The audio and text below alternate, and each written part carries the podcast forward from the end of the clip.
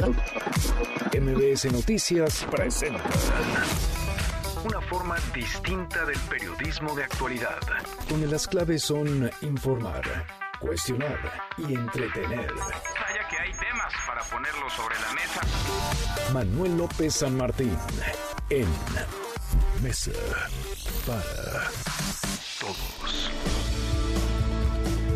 Viernes, viernes primero de noviembre, por fin es viernes, la hora en punto, movida, muy movida esta tarde, mucha información. Soy Manuel López San Martín, acaban de estar como todos los días, como todas las tardes, todas las voces en esta mesa para todos.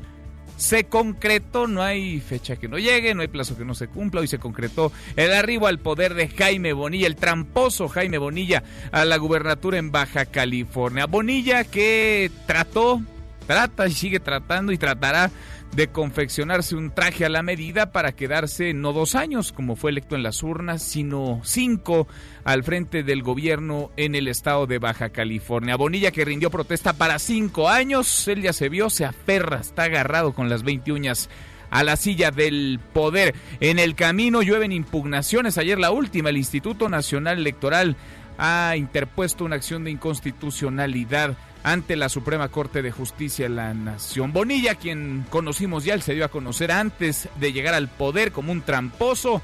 La trampa hecha gobernador ahora está al frente ya del poder estatal en Baja California. Vamos a entrarle al tema, hablaremos también de la mañanera de hoy, después del caos, del desastre en la conferencia de ayer del presidente López Obrador. Hoy llegó en un tono mucho más conciliador. Luego también hay que decirlo de los ataques a la prensa y sobre todo a reporteras y reporteros que hacen su chamba y la hacen muy bien cuestionando al poder, preguntando lo que se debe preguntar para obtener información, su trabajo. Hoy el presidente siguió abordando las preguntas sobre el operativo fallido en Culiacán, Sinaloa, de hace un par de semanas. Siguen quedando muchas dudas, muchas interrogantes, hay más incluso que certezas, pero es un ejercicio este distinto a lo que observábamos en otros gobiernos para tratar de armar el rompecabezas que nos diga la verdad qué pasó y por qué pasó lo que pasó, el desastre en Culiacán, Sinaloa. Mucho que poner sobre la mesa esta tarde. Arrancamos con las voces y las historias de hoy. Las voces de hoy. Andrés Manuel López Obrador, presidente de México. Nunca les voy a faltar el respeto, nunca. Y lo más importante, nunca va a haber censura. La única cosa que pido es que yo pueda ejercer mi derecho de réplica. Nada más, porque no me voy a callar. Alfonso Durazo, secretario de Seguridad y Protección Ciudadana. Consecuentemente, no estimamos una filtración, sino una comunicación desde quienes estaban dentro del inmueble con sus vínculos eh, en el exterior. Alfonso Cepeda, secretario general del CENTE. Con la, la certeza de que, de que todo se hizo en orden y respetando el sufragio de cada quien en su sección sindical. Alfonso Suárez, secretario de Cultura de la Ciudad de México cuatro ofrendas, cuatro regiones del país, 32 estados representados en sendas coronas de muerto que nos recuerdan los nueve pisos del Mictlán. Son las voces de quienes hacen la noticia, los temas que están sobre la mesa y estas las imperdibles. De hoy le entramos a la información. En un tono muy distinto al de ayer, un tono de reconciliación, el presidente López Obrador aseguró que nunca quiso ofender a los medios de comunicación. Negó que desde Palacio Nacional se ataque a periodistas con bots. Esto ante los hashtags que ayer circulaban en redes sociales, hashtag que crecieron además de manera artificial. Dos básicamente. Prensa prostituida y prensa sicaria. Son las palabras hoy del presidente López Obrador. Nunca les voy a faltar el respeto. Nunca. Y lo más importante, nunca va a haber censura.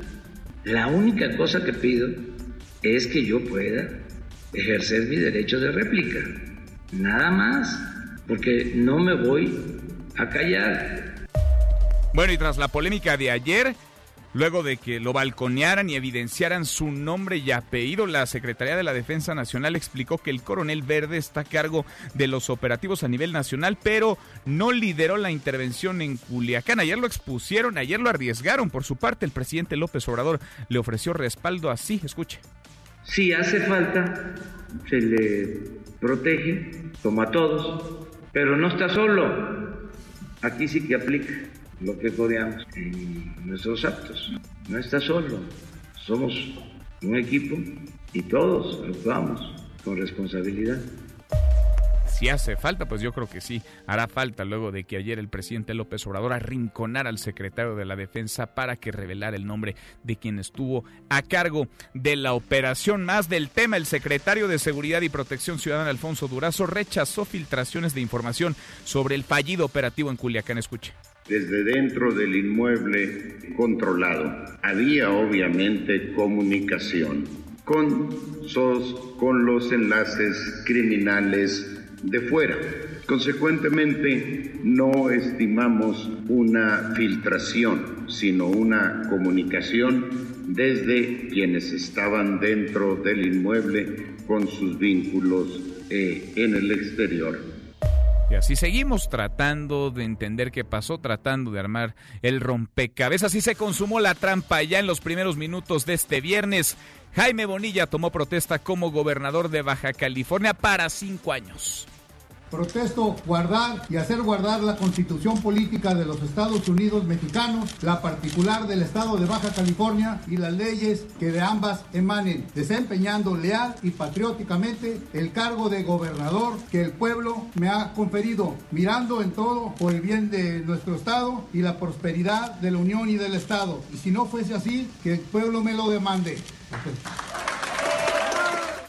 Bueno, nada más que el pueblo le confirió el cargo por dos años y él se quiere quedar cinco al frente del estado de Baja California. Bonilla se comprometió a la revocación de mandato en dos años. Escuche. Y les digo otra cosa. Si termina en cinco años, yo me voy a someter a la revocación de mandato. Y el pueblo pone y el pueblo quita. Así que no se asusten los contrincantes de que queremos perpetuarnos en el poder. No estamos por eso. Estamos para dar resultados a ustedes. Lo que la Suprema Corte de Justicia decida, lo voy a acatar. ¿Qué les parece? Bueno, y llegó Bonilla y está ya haciendo de las suyas. El gobernador de Baja California presentó una terna donde propuso a su compadre, a Juan Guillermo Ruiz Hernández, como primer fiscal de Baja California. Y como él manda en el Congreso del Estado, como los diputados son sus empleados, esta misma madrugada el Congreso local le aprobó el nombramiento con 23 votos a favor y solo dos en contra. Y Olga Sánchez Cordero fue la enviada del presidente López Obrador a la toma de protesta de Jaime Bonilla. Esto dijo. estoy muy contenta porque conozco a Jaime y Jaime va a ser un gran gobernador, un super gobernador. Es lo mejor que le pudo haber pasado a Baja California. Lo vamos a apoyar con todo. Estuve platicando más de dos horas con el gobernador precisamente de los temas, de muchos temas, entre otros, desde luego, el tema de seguridad y el tema de la coordinación entre la Federación y el Estado de Baja California. Qué distinta suena esta Olga Sánchez Cordero, esta secretaria de Gobernación, a la de hace algunos meses, a la misma Olga Sánchez Cordero, criticando el atropello a la legalidad, la patada a las instituciones, que es la ley Bonilla, que busca regalarle tres años en el poder a quien no obtuvo con votos en las urras ese mandato. Bueno, Karime Macías, la esposa del exgobernador de Veracruz, Javier Duarte, acudirá el próximo lunes 5 de noviembre a la Corte de Magistrados en Londres para enfrentar la solicitud de extradición presentada presentada por el gobierno de México. Karime Macías permanece en libertad bajo fianza luego de pagar 150 mil libras esterlinas el pasado martes, algo así como 3 millones 600 mil pesos. Tras el crecimiento de 0.1% en el tercer trimestre del año marginal, el presidente López Obrador aseguró que la economía del país va bien y dijo que técnicamente no hay recesión, así que ya para festejar pues hay que celebrar que no hay que no hay recesión. Otra mala para la economía. Analistas consultados por el Banco de México recortaron su pronóstico de crecimiento de la economía en nuestro país para 2019 de 0,43 a 0,26%. Es un crecimiento prácticamente de cero y para el 2020 tampoco pintan bien los números, bajaron el estimado de 1.35 a 1.21%.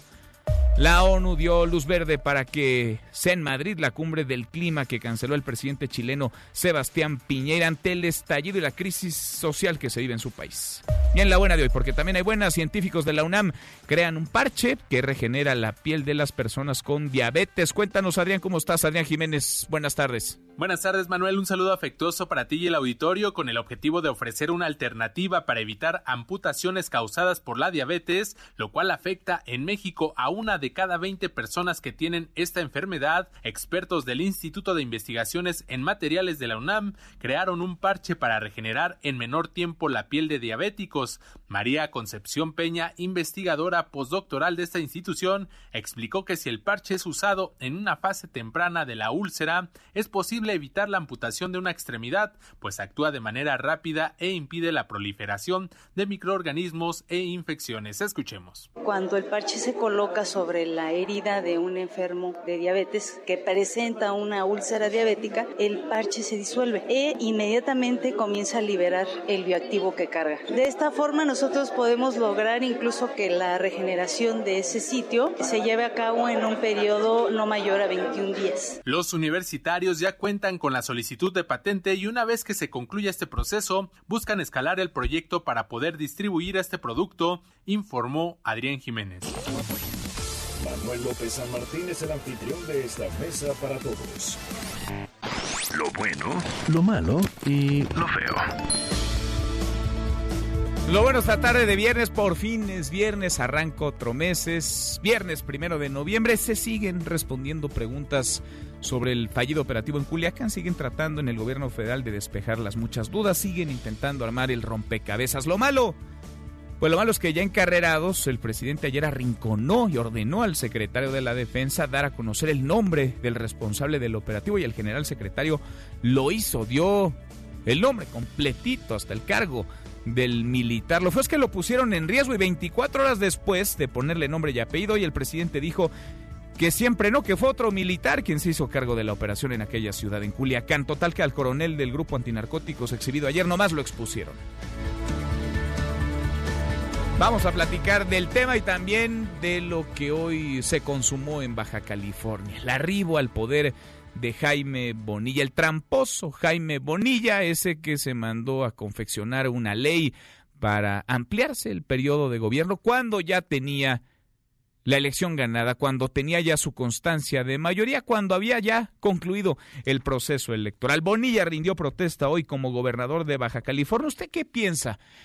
¿Cuánto tiempo va a gobernar? De eso va nuestra pregunta de hoy. ¿Dos años, como mandata la ley, como está establecido en la Constitución, como marcan las instituciones, o cinco años, como el señor caprichosamente quiere. Opine con el hashtag Mesa para Todos. Abiertas ya nuestras vías de comunicación, el WhatsApp 5524-99125. Viene el teléfono en cabina 5166-1025. Pausa, vamos arrancando esta mesa, la Mesa para Todos también vía Twitter, arroba M. López San Martín. Llámanos, teléfono en cabina 5166-1025. Este es su archivo muerto en Mesa para Todos. George Harrison y The Remo 4 interpretan In the First Place de la película Wonder World, el primer álbum solista de un miembro de The Beatles publicado por Apple Records, fue considerado uno de los mejores discos del año, primero de noviembre 1968.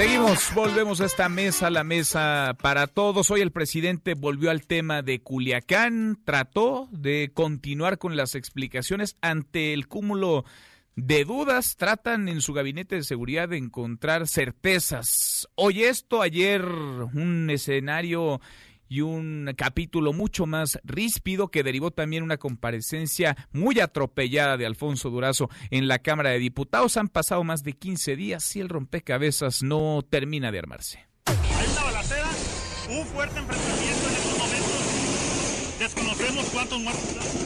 No podemos permitir la rendición del Estado mexicano al narcotráfico. Hay algunos que nos critican porque tomamos esta decisión, pero lo más importante es la vida de los seres humanos. Manifestarle el mensaje que envía la familia del Chapo Guzmán. Es un mensaje muy corto, de agradecimiento al presidente de la República, López Obrador. Es eso más que todo, crear la confianza de la gente, de que la ciudad está tranquila, que fue un hecho aislado. Pero ya dígale, pues ya, ya no quiero que, ya, ya, ya no quiero que, que, que, que haya desmadre. Hey, Ovidio, páralo. Hey, ya no quiero que haya desmadre, por favor. Teníamos toda la información de que ellos estaban dispuestos a disparar a civiles. Entonces se actuó bien. Esos violentos acontecimientos fueron propiciados por una acción precipitada. Cabe reconocerlo con toda honestidad. Merece ciertamente una crítica, pero no así la estrategia general de seguridad. Esta declaración es después. No, no, estamos, no estamos peleando contra ustedes. Estamos informando porque es nuestro deber a la sociedad. Antes era mentira sobre mentira y se seguían y nosotros tenemos aquí el valor, ¿sí? De decir, nos equivocamos. Con todo respeto, una cosa es dar una información que no es correcta porque no se tiene correcta y otra muy distinta es tener la intención de mentir. No estamos protegiendo absolutamente a nadie. Señor secretario, lo único que a usted lo mantiene en su puesto es la opacidad de este régimen. Ojalá sea responsable y renuncie. Si una renuncia resolviese un problema, no tendría ningún inconveniente en ponerla sobre la mesa. La prioridad de este gobierno no es la seguridad de las mexicanas y los mexicanos, sino la popularidad. Bueno, a lo mejor una renuncia no resuelve un problema, pero quizás sí evita otros futuros. Alfonso Durazo está visto, está rebasado como secretario de Seguridad, rebasado en tanto no solamente su conocimiento táctico y operativo ha quedado en tela de juicio, sino su capacidad para coordinar y sobre todo para comunicar lo de lo que desde el gabinete de seguridad se está realizando. Hoy, insisto, hoy en la mañanera este fue el tema, el presidente habló otra vez de seguridad seguridad también de los bots que están desatados, atacando, pegándole a quienes hacen cuestionamientos, a quienes preguntan genuinamente y además profesionalmente en la conferencia de todos los días del presidente López Obrador. Y por supuesto, pues eh, los plazos, no hay plazos que no se cumplan. El presidente fijó uno, ahora está pidiendo una ampliación del mismo para que se transforme, para que vaya cambiando nuestro país. Hatsiri Magallanes, ¿cómo estás, Hatsiri? La mañanera de hoy, muy buenas tardes. Así es, ¿qué tal Manuel? Buena tarde, buena tarde al auditorio. Como bien lo comentas, pues bueno, ya el presidente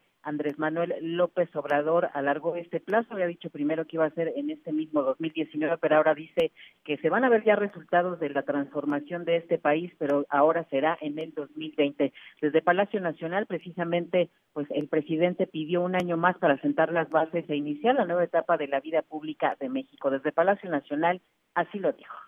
Yo espero que en cuando mucho un año más ya estén establecidas las bases de la nueva etapa de la vida pública de México. Nada más eso. Pido un año más. Y bueno, sin duda alguna, en este tema, tras las críticas contra el presidente por haber revelado el nombre del coronel que participó, pues supuestamente en el operativo de Culiacán, Sinaloa, para capturar a Ovidio Guzmán, afirmó que el elemento de la Defensa Nacional no está solo y en caso de ser necesario, pues sí, se le va a brindar protección. Aquí también se dijo, esto en voz del secretario de la Defensa Nacional, Luis Crescencio Sandoval, pues aclaraba sobre todo que el coronel cuyo nombre fue revelado, pues se encuentra aquí en la Ciudad de México y no participó directamente en el operativo allá en la entidad. Vamos a escuchar cómo lo dice.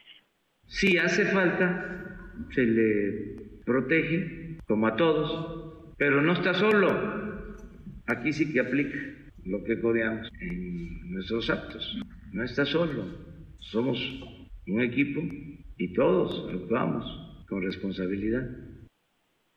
Y bueno, en otro de los temas que sin duda fueron aquí abordados, eh, luego de la confrontación que tuvo el presidente con representantes de medios de comunicación, pues eh, primero López Obrador aclaró que la frase que utilizó para referirse a la prensa en torno a que muerden la mano a quien le quitó el bozal, pues en ningún momento hubo el propósito de insultar a alguien. Y también pues rechazó que haya voz atacando a periodistas a través de redes sociales, aunque sí dijo que está dispuesto a abrir una investigación para detectar precisamente si algún servidor público está involucrado y de ser así, dijo, pues pedirle la renuncia. Vamos. Lo de mi expresión, retomando la frase de Gustavo Madero, pues no tenía ese propósito. No era igualar ¿no? los periodistas con ningún animal. Además le tengo hasta respeto a los animales, a los perros. O sea, pero no era esa la idea. Pues así lo dijo el presidente y bueno, finalmente aseguró que no habrá censura para los comunicadores, pero eso sí advierte que tampoco se va a quedar callado. El reporte que tengo. Bueno, gracias Hatsiri, muchas gracias, buenas tardes. Buenas tardes. En un ánimo distinto hoy, digamos, y lo pongo entre comillas, más conciliador que lo que observamos ayer. Ayer de plano, muchísima tensión, rispidez, los reporteros preguntando en su papel, ni más ni menos preguntando, haciendo su trabajo, cumpliendo con su deber, haciéndose de información para comunicársela a sus audiencias. Y el presidente, pues que se molestó, que se enojó y que sí, creo que sí, les faltó al respeto a las y los reporteros y además fue muy desafortunado el fraseo que utilizó. Yo le agradezco mucho a Ana Cristina Ruelas, la directora regional de Artículo 19 para México y Centroamérica, Artículo 19, esta organización de derechos humanos por la defensa de la libertad de expresión y el derecho a la información, que platique con nosotros. Ana, qué gusto, ¿cómo estás? ¿Qué tal, Manuel? Muchas gracias a ti y a tu audiencia. Gracias por platicar con nosotros. ¿Qué te parece, pues, esto que ha ocurrido entre ayer y hoy marcadamente, estos desencuentros y esta, déjame plantearlo así, tensión entre quienes cubren la fuente presidencial y el propio presidente López Obrador? Pues desgraciadamente y una vez más vemos cómo el presidente utiliza la estigmatización al periodismo para tratar de mandar un mensaje de silencio, pero también para enterrar los mensajes de aquellos cuestionamientos que los periodistas le estaban haciendo. Es decir, los periodistas, como bien lo mencionas, haciendo su trabajo de escrutinar sobre la función pública para tratar de informar a la ciudadanía, eh, pues al final no tienen que pensar como el presidente ni tienen que estar de acuerdo con el presidente y eso lo tiene que reconocer cualquier funcionario público. Un Estado que se dice democrático es un Estado en el que existen periodistas de todas las aristas, con todos los puntos de vista y pues el trabajo de la sociedad es recoger esta información para poder participar y decidir sobre sobre lo que quiere decidir sobre las instituciones, sobre las funciones que, que, está realizando el propio Estado. Creo que es muy lamentable que en un contexto en el que matan periodistas cada mes en nuestro país, hoy el presidente, en lugar de reconocer la importancia del periodismo para convocar a la sociedad hacia la protección de periodistas, siga tratando de dividir a la sociedad de la prensa. Esto es algo que no nos podemos permitir en una sociedad que aspira a ser una sociedad democrática. Sin duda. Justo ahora, Ana, y después de lo que ha ocurrido en estas últimas horas entre el presidente y la prensa, Tres tendencias en México me llaman la atención, están entre los principales trending topics. Hashtag prensa sicaria, hashtag prensa prostituida, hashtag prensa corrupta. ¿Qué tanto se alimenta esto desde el poder, desde la propia presidencia de la República?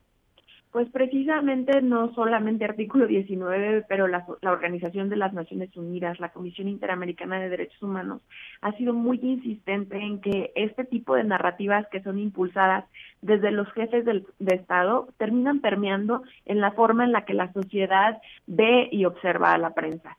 Desgraciadamente estos trending topics que estamos viendo son formas de colocar pues este eh, divorcio o este intento de, muerte social del periodismo para tratar de generar pues una postura oficial eh, o oficialista. Y creo que esto es algo que no nos podemos permitir porque como te decía pues al final el presidente gobierna a todos, a los que lo quieren y a los que piensan como él y a los que no, y tiene que respetarlos a todos. Su, su posición como garante de derechos humanos es una posición en la que tiene que permitir y tiene que garantizar que cualquiera por presente su punto de vista, aunque sea un punto de vista crítico, eh, ofensivo y perturbador. Él, él debe de garantizar la expresión, él no solamente debe de expresarse, sino tiene que garantizar la posibilidad de que todos nos expresemos. Y este tipo de discusiones, pues lo que hacen es alimentar y exacerbar, pues, las, la, la, la,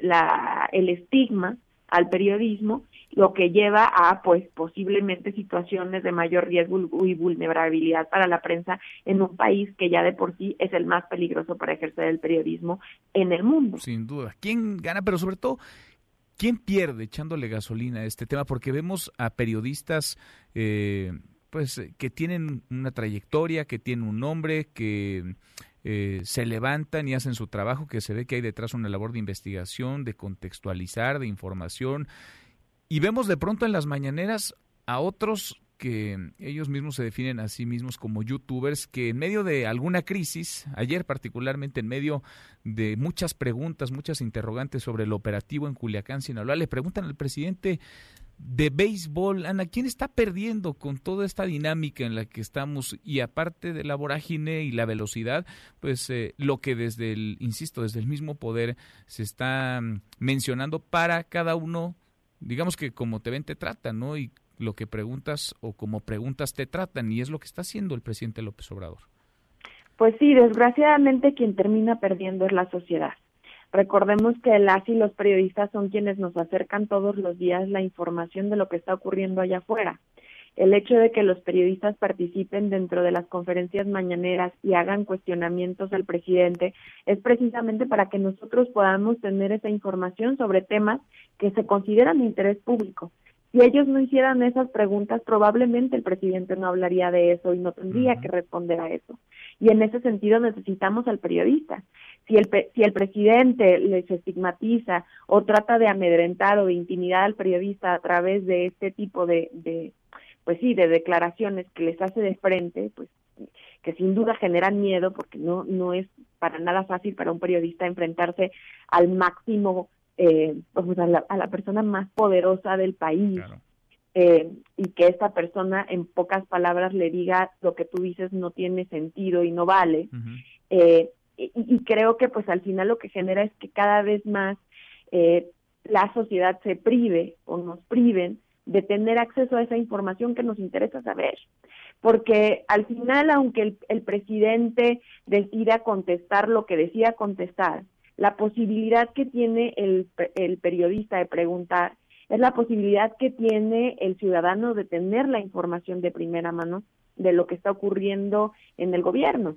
Y en ese sentido, pues este tipo de situaciones lo único que permiten es que nosotros como ciudadanos tengamos cada vez menos información, porque los periodistas pueden llegar al punto de decidir dejar de preguntar. Y, eso, y, eso, es algo que no nos podemos permitir, ¿no? Y también es importante decir que después de que salen de las conferencias, al ser amenazados, al ser amedrentados constantemente por haber hecho una pregunta que para algunos parece incómoda para el presidente, pues entonces también se manda un mensaje de autocensura, ¿no? De, y esto pues es algo eh, y de inseguridad en un país en el que, repito, se matan periodistas entonces, esto es algo que, que como, como ciudadanos tiene que preocuparnos, porque nosotros somos finalmente los receptores de la información, los de información vamos a poder salir a participar.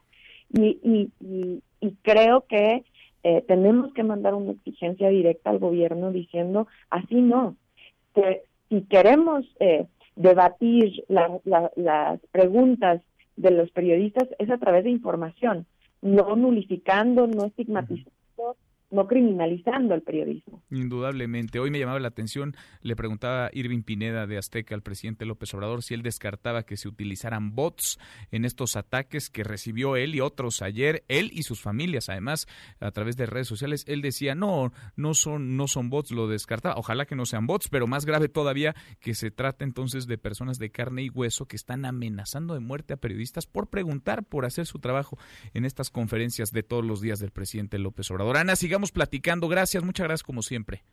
Muchísimas gracias a ti, Manuel. Un abrazo. Otro de vuelta. Muy buenas tardes. Es Ana Cristina Ruelas, la directora regional de Artículo 19 para México y Centroamérica. la ciudadanía nos exige hacer reformar la constitución política del Estado de Baja California.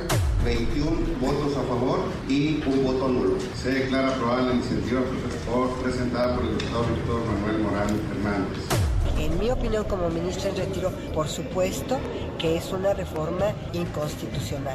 Nadie cuestiona el triunfo inobjetable de quien ganó la elección, pero el cambio de las reglas del juego me parece que es inaceptable. En consecuencia, se declara aprobado el acuerdo de la Junta de Conexión Política respectivo a la consulta ciudadana. Una consulta popular no es objeto en materia electoral. Yo me registré con cinco años. Nunca le hemos hecho difusión a eso porque creo que se va a ventilar eso. Aún no se envía la reforma del Congreso al Ejecutivo. En cuanto la encuentre, y me la envíen, inmediatamente la publicaré. Es la tercera vez que se le dice a Jaime Bonilla, este berrinche no va. Vamos a estar trabajando para llevar a cabo esa consulta el día 13 de octubre. Pero es una consulta fuera de la ley, que la consulta eh, popular debe hacerse eh, en el día de la elección y debe hacerla el Instituto Electoral. Modificaron ellos la ley, realmente las gobernaturas no han sido jamás de dos años. El 76% de los californianos optaron por una ampliación de gobierno a cinco años. Son chicanadas, sin lugar a dudas, porque al momento que se publique la ley, se va a poder impugnar. Y al impugnarse la ley tiene que ir a la Suprema Corte. Hoy es legal porque el Congreso que emitió la norma estaba facultado para emitir las normas. Protesto guardar y hacer guardar la constitución política de los Estados Unidos mexicanos, desempeñando leal y patrióticamente el cargo de gobernador. Si termina en cinco años, yo me voy a someter a la revocación de mandato. Y el pueblo pone y el pueblo quita. Jaime Bonilla es ya gobernador de Baja California. Jaime Bonilla que está aferrado a la silla. Jaime Bonilla que se quiere quedar cinco años, no dos, dos años. Fue electo en las urnas por los ciudadanos. Ahora se quiere pasar las instituciones, la legalidad, la democracia por el arco del triunfo. Jaime Bonilla que ya se vio. Vamos hasta Baja California. Antonio Maya y nuevo gobernador. Jaime Bonilla ya es gobernador en Baja California. ¿Cómo estás? Buenas tardes. Buenas tardes, Manuel. Te comento que con la promesa de someterse a la revocación de mandato, si la Suprema Corte de Justicia de la Federación resuelve ampliar la gobernatura de dos a cinco años, Jaime Bonilla Valdés se convirtió en los primeros minutos de hoy viernes en el primer gobernador de Baja California emanado de un partido de izquierda. Bonilla Valdés tomó protesta en la ciudad de Mexicali ante el Congreso del Estado, en donde estuvieron presentes autoridades de los tres niveles de gobierno y parte de las personas que integrarán su gabinete. Y les digo otra cosa, si termina en cinco años, yo me voy a someter a la revocación de mandato. Si el pueblo pone y el pueblo quita. ¿Eh? Así que no se asusten los contrincantes de que queremos perpetuarnos en el poder. No estamos por eso. Estamos para dar resultados a ustedes. Y si aquí, y si aquí, si aquí se decidió lo que se quién iba a ganar, quién iba a ser presidente, quién iba a ser gobernador, quién iba a ser que Lo que la Suprema Corte de Justicia decida, lo voy a acatar. ¿Qué les parece? Te comento que el presidente de la actual legislatura local, Catalino Zavala le tomó protesta a Bonilla Valdés como gobernador por cinco años, ya que el ahora exgobernador Francisco Arturo Vega de la Madrid publicó en el periódico oficial del Estado la reforma al octavo transitorio, que le permite al morenista ampliar su periodo de dos a cinco años. También comentarte que durante la toma de protesta estuvo la secretaria de Gobernación, Olga Sánchez Cordero, la cual dijo estar muy contenta de que Jaime Bonilla sea gobernador de este estado. Y hoy a las 4 de la tarde, hora del Pacífico, el gobernador presentará a su gabinete en el Centro Cultural de Tijuana. Hasta aquí el reporte. Continuamos en Mesa para Todos. Gracias, muchas gracias, Antonio. Ahí está el tramposo, ya es gobernador en Baja California. La ley Bonilla, esta que se mandó él a confeccionar en el Congreso del Estado de Baja California, que controla, es una oda a la trampa esta ley que busca regalarle tres años en el poder a quien no tuvo ese mandato en las urnas. Es un acto no solamente autoritario, diría yo, es un, es un acto de golpismo porque ataca eh, los principios democráticos, porque ataca las instituciones, porque patea la ley, porque además de refilón se burla de los ciudadanos. Le agradezco mucho al consejero presidente del Instituto Nacional Electoral, Lorenzo Córdoba, que platique con nosotros esta tarde. Lorenzo, qué gusto, ¿cómo estás? Muy buenas tardes. ¿Qué tal, Manuel? Un gusto saludarte a ti a tu, a tu auditorio. Gracias, muchas gracias. Ayer el Instituto Nacional Electoral presentó una acción de inconstitucionalidad, vaya que le han llovido a la ley Bonilla, ante la Suprema Corte de Justicia de la Nación. ¿Por qué se decidieron, Lorenzo, a Porque lo estaban valorando, tú mismo lo habías dicho desde hace algunas semanas. Sí, eh, eh, Manuel, mira, eh, desde pues, hace ya varios días hemos sostenido que eh, pues lo que ocurrió en Baja California eh, luego de una elección absolutamente legítima, transparente, cierta, incuestionable, eh, eh, que organizamos como Instituto Nacional Electoral junto con el Instituto Electoral del Estado y que fue una elección como se ha venido demostrando documentalmente, no con dichos, con documentos, que fue convocada eh, por dos para elegir un gobernador por dos años, que implicó un registro de candidatos para de, a gobernador por dos años, que en el, día de la elección era claro y cierto que se estaba eligiendo por parte de las y los ciudadanos eh, un gobernador por dos años y que se eh, culminó con la entrega del legítimo ganador eh, e incuestionable, incuestionable ganador por dos años para ejercer el gobierno en Baja California, se modificó la ley, con lo que pues hay un atropello a la propia democracia y a las reglas constitucionales. No porque las reglas del juego, como hemos platicado en este espacio, Manuel, no puedan cambiarse, sino porque hay reglas para que las reglas puedan cambiarse sin violar la, la, la, la digamos, la, certeza que es indispensable para que una elección se lleve a cabo. Y hay tiempos, ¿no? no cuando, cuando ya y es que las reglas se cambian antes de que el juego inicie, para que todo el mundo tenga claridad con qué reglas se va a jugar, no cuando el juego terminó, que es lo que ocurrió en Baja California. Y precisamente en virtud de, de, ello es que eh, analizamos todas las vías jurídicas que estaban al alcance del Instituto Nacional Electoral, porque nosotros somos, eh, Javier, no solamente coorganizadores de esa elección, sino también por mandato de la propia Constitución, nosotros somos los responsables de generar y de garantizar las condiciones de equidad en la competencia, las condiciones para que el voto pueda emitirse de manera libre, pero también somos garante de que el sentido del voto se respete. Y el sentido del voto fue muy claro. El 2 de junio se eligió por una amplia mayoría al hoy gobernador Jaime Bonilla eh, por dos años, no por cinco. Y en ese sentido pues es que nos hemos eh, hemos eh, hecho análisis jurídico presentamos un, un recurso eh, que era complejo para en términos de su aceptación ante el Tribunal Electoral. El Tribunal Electoral lo desechó pero estamos en la espera del, del, del de la sentencia de que nos notifiquen la sentencia porque eh, pues ahí los magistrados en todo caso eh, eh, con independencia de que, de que se haya aceptado o se haya desechado o no este recurso, pues se pronunciaron porque la elección fue una elección por dos años. Y eso nos va a servir en el litigio que hemos, eh, que no es único, como bien mencionabas, creo que la ley Bonilla, como se le ha llamado a este, esta reforma constitucional, es hasta donde yo me acuerdo, pues una de las leyes que más acciones de inconstitucionalidad han, han provocado en su contra. Eh, y de todos lados, a, las, que ya se presentaron, la del INE, y la próxima semana estaremos presentando también una controversia constitucional para que, digamos, decirlo de otro modo, Manuel, eh, por el INE no va a quedar algún recurso jurídico que no se interponga, eh, eh, precisamente porque asumimos que es nuestra responsabilidad y un mandato de la propia Constitución eh, de cara a la propia ciudadanía, ¿no? Como garantes, digámoslo así, de la democracia. Y ah. hoy la Corte pues será la que tendrá que resolver eh, eh, eh, pues, lo que ocurra. La Corte es, es, el último defensor de la democracia y de la Constitución que existe en nuestro orden jurídico. Yo estoy convencido de que la Corte va a resolver protegiendo la Constitución y protegiendo la democracia. Pues ojalá. Ahora, Lorenzo, consejero presidente, estoy platicando con Lorenzo Córdoba, el consejero presidente del INE. ¿Tuve certeza, tuve claridad en tanto los ciudadanos hoy saben si Bonilla se va a quedar dos o cinco años? Sabemos que al Congreso se le perdió la ley Bonilla, no la encontraban, luego la encontraron y a destiempo la publicaron. Entonces, a contrarreloj, la Corte ahora está admitiendo estos recursos y pues esto va a tardar todavía, pasarán algunas semanas, si no es que meses antes de que haya una resolución. Hoy un ciudadano de Baja California, ¿qué certeza tiene de que Bonilla se puede quedar dos o cinco años en el poder? Bueno, hoy tiene la certeza que el gobernador, porque fue democrática y legítimamente electo en una elección, por cierto, organizada muy bien, eh, por el Instituto Nacional Electoral y el Instituto Electoral de Baja California, será el gobernador por lo menos por el periodo 2019-2021. Eh, y la Corte, pues si avala este atropello a la democracia, pues seguirá gobernando otros tres años. Es decir, la discusión y la disputa no es si eh, Bonilla tomaba posesión el día de hoy o no como gobernador. Eso, eh, eh, que, que, eso no ocurriera sería una vulneración a la voluntad ciudadana expresada en las urnas.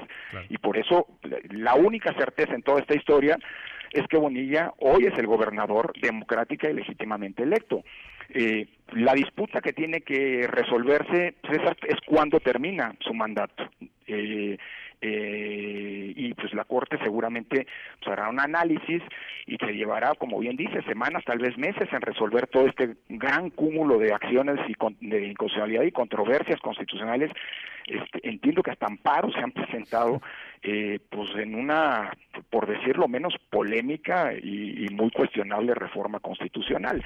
Pero cuando resuelva la Corte, lo que la Corte va a de resolver no es que, si Bonilla es o no gobernador, insisto, sino más bien hasta cuándo va a estar en Palacio de Gobierno en Mexicali, ¿no? Y eso es justamente este eh, lo que lo que hoy es objeto de disputa pues en el camino estamos platicando, Lorenzo. Por lo pronto, el intento ahí está, el personaje también, ya lo conocimos desde antes incluso de llegar a la posición y él se quiere quedar los cinco años, lo ha dicho en cuanta entrevista ha podido y en cuanto medio ha tenido a su alcance. Gracias como siempre, muchas gracias Lorenzo. Al contrario, Manuel, te saludo con afecto. Igualmente, gracias. Es Lorenzo Córdoba, el consejero presidente del Instituto Nacional Electoral, a propósito de este atropello, de esta burla a la legalidad y esta patada a las instituciones. Esta burla también a los ciudadanos, la ley Bonilla. Cruzamos ya la media, la hora con 41. Pausa, volvemos con un resumen de lo más importante del día. Esta mesa, la mesa para todos levantes. Podrías perder tu lugar en la mesa para todos. Con Manuel López San Martín. Regresamos.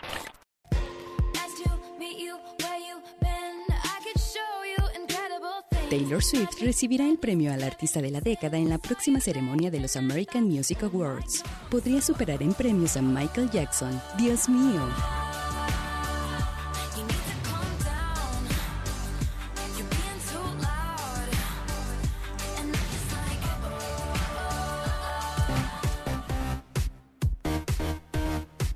Seguimos, volvemos a esta mesa, la mesa para todos, cruzamos la media ya a la hora con 43, le entramos a un resumen con lo más importante del día.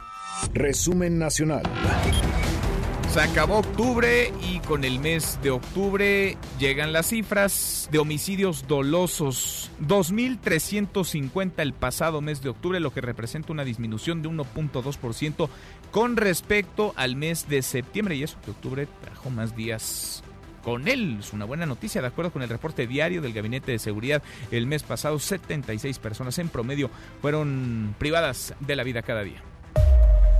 Bueno, hoy en la mañana el presidente López Obrador informó que tras hacer una auditoría se halló en varios estados que se estaban maquillando las cifras sobre incidencia delictiva, por lo que ahora se va a investigar el caso y se va a armar o a tratar de armar una nueva métrica para ir midiendo estas cifras. La Cámara de Diputados recibió del Senado una minuta que reforma la ley de instituciones de crédito para que la Unidad de Inteligencia Financiera de Hacienda pueda congelar cuentas e iniciar procesos de extinción de dominio. Bastaría con que se encuentren indicios suficientes para relacionar a alguna persona con financiamiento al terrorismo, operaciones con recursos de procedencia ilícita o ilícitos asociados con estos. Karime Macías, la esposa de Javier Duarte, exgobernador de Veracruz, va a acudir el próximo 5 de noviembre a la Corte de Magistrados de Londres para enfrentar la solicitud de extradición presentada por el gobierno de México. Karime permanece en libertad bajo fianza luego de pagar 150 mil libras esterlinas, un equivalente en pesos mexicanos a 3 millones 600 mil pesos presuntas irregularidades de la pasada administración siguen saliendo a la luz. En la segunda revisión de la cuenta pública 2018, la Auditoría Superior de la Federación detectó una tendencia errática y discrecional del presupuesto ejercido en el último año de Enrique Peña Nieto, donde no se han justificado, escuche usted cuánto dinero, 3 billones 624.2 mil millones de pesos. Autoridades de Morelos despidieron a mandos medios del eh, centro penal Atlacholoaya, el cerezo estatal, en donde se desató una riña esta semana. Seis personas murieron en el lugar. Edmundo Salgado, Edmundo, cuéntanos, buenas tardes. Buenas tardes, Manuel. Tras el motín registrado en el penal de Atlacholoaya en el estado de Morelos que dejó un saldo de seis muertos y dos lesionados y la protesta de custodios durante este jueves, la Comisión Estatal de Seguridad Pública determinó realizar cambios en el sistema penitenciario de la entidad. En primer lugar, se tomó la decisión de separar del cargo a la directora general de centros penitenciarios, Miriam Mireles Toledo, además del director general operativo, Raúl Colín Martínez, así como el director general de reinserción social, Alejandro Cornejo Ramos. La autoridad informó que por el momento no se designó a los nuevos titulares de dichas áreas, además de que se acordó un aumento salarial de mil pesos al mes para los custodios, quienes tras llegar a estos acuerdos retomaron sus actividades de vigilancia en el penal durante la noche de este jueves. Este viernes, la actividad en Atlacho se reporta como normal. Hasta aquí mi reporte, continuamos en Mesa para Todos. Gracias, muchas gracias Edmundo. Hasta aquí el resumen con lo más importante del día. Pausa y volvemos. Hay más en esta mesa, la Mesa para Todos. En esta mesa nos importa tu opinión. WhatsApp 5524 99 1025. Hashtag Mesa para Todos. Llámanos 5166 1025 o 01800 202 1025. Mesa para Todos con Manuel López San Martín. Aquí todos tienen un lugar. Más información y análisis en Mesa para Todos con Manuel López San Martín. Los numeritos del día. Citlali Sáenz, qué gusto saludarte. ¿Cómo estás, Citlali? Buenas tardes. Hola, Manuel. Buenas tardes a ti. Buenas tardes también a nuestros amigos del auditorio. Pues en esta última jornada de la semana están ganando los índices en Estados Unidos y en México. En los Estados Unidos, el Dow Jones Industrial avanza 0.88%, el Nasdaq gana 0.66% y el S&P BMW de la Bolsa Mexicana de Valores sigue esta tendencia positiva y registra un avance de 1.01%, se ubica en 43.783.62 unidades. En el mercado cambiario, dólar en ventanilla bancaria se compra en 18 pesos con 58 centavos, se vende en 19 pesos con 40, el euro se compra en 21 pesos con 34 centavos y se vende en 21 pesos con 36 centavos. Manuel, mi reporte del auditorio. Gracias, Itlali, muchas gracias. Buen viernes y muy buen fin de semana. Igualmente, buen fin de semana para ti y para nuestros amigos del auditorio. Muchas gracias. Economía y finanzas con Eduardo Torreblanca. Lalo, qué gusto saludarte, ¿cómo estás? Igualmente me da mucho gusto saludarte, buenas tardes al auditorio. Pues mal y de malas, ¿no? Sigue el pesimismo y esto puede determinar ajustes, fuertes ajustes para el año que todavía ni siquiera comienza, ya no hablamos de 2019, sino de 2020, Lalo. Sí, Manuel, lo dices bien, porque finalmente las políticas y los presupuestos que se sigan en las empresas, como también en el gobierno, se determinan meses antes de que termine el año y ya será noviembre en el terreno el mes final en que las empresas marquen sus presupuestos y sus expectativas para el año entrante. ¿A partir de qué? De la fotografía que tienen, ¿entiendes? De la fotografía que tienen hoy del país. Y si la fotografía de que presenta hoy el país no es de buena calidad, indudablemente estarán marcando sus directrices en función lo que esperan al menos continúe de, ese de esa manera, porque no pueden hacer los planes a partir de un supuesto de que las cosas van a mejorar. Por eso importan los datos y las cifras, pero también la percepción que hay en torno a ellos. Exactamente, la percepción es muy importante porque genera para las empresas particulares, las empresas privadas, genera políticas y líneas de acción que habrán de seguirse a partir del primer día del 2020. Y mira, Hoy se acaba de dar a conocer las expectativas empresariales durante el mes de octubre. Voy a ser lo más breve posible. Sector manufacturero tiene nueve rubros que se miden, de los cuatro, de los cuales cinco son negativos y cuatro son positivos. ¿sí? Entre lo, lo que ha descendido más está cómo esperan la demanda de sus productos y cuál será la producción que mantengan en el siguiente mes. Otro rubro, construcción. Son cuatro rubros específicos del sector de la construcción, cuatro con signo negativo, los cuatro. Y el sector comercio tiene cinco rubros, de los cuatro, cuatro son negativos. Estamos viendo que la opinión, de expectativa empresarial es, es en su mayoría negativa. Y eso, ¿sabes que genera? una política restrictiva para el año entrante. Pues sí, porque te guardas tu lana, ¿no? En lugar de invertirla, dices, me voy a esperar a ver cómo viene el año y mientras no inviertes, no gastas. Fíjate, lamentablemente algunas empresas lo que están procurando hacer ahora es pues ya pensar en recorte de personal. Híjole.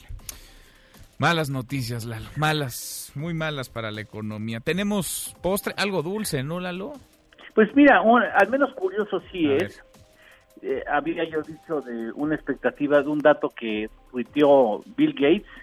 En los próximos 40 años habrán de incorporarse como edificios al mundo dos trillones de pies cuadrados. Eso significa un equivalente a fundar y colocar una ciudad del tamaño de Nueva York cada mes durante los siguientes 40 años. Órale. Qué cosa, qué buen dato. Gracias, Lalo.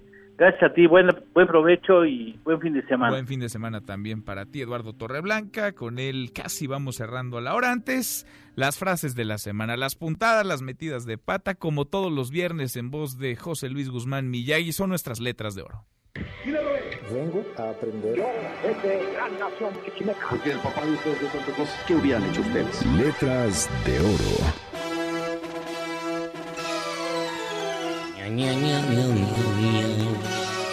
Termina una semana que inició con el Gran Premio de México lleno de aquellos que antes lo criticaban, ya ven cómo son, y que concluye con un circo de cinco pistas para explicar lo inexplicable de la batalla de Culiacán. Y es que entre los que fueron a las carreras estuvo el expresidente Felipe Calderón, que se llevó su buena porra.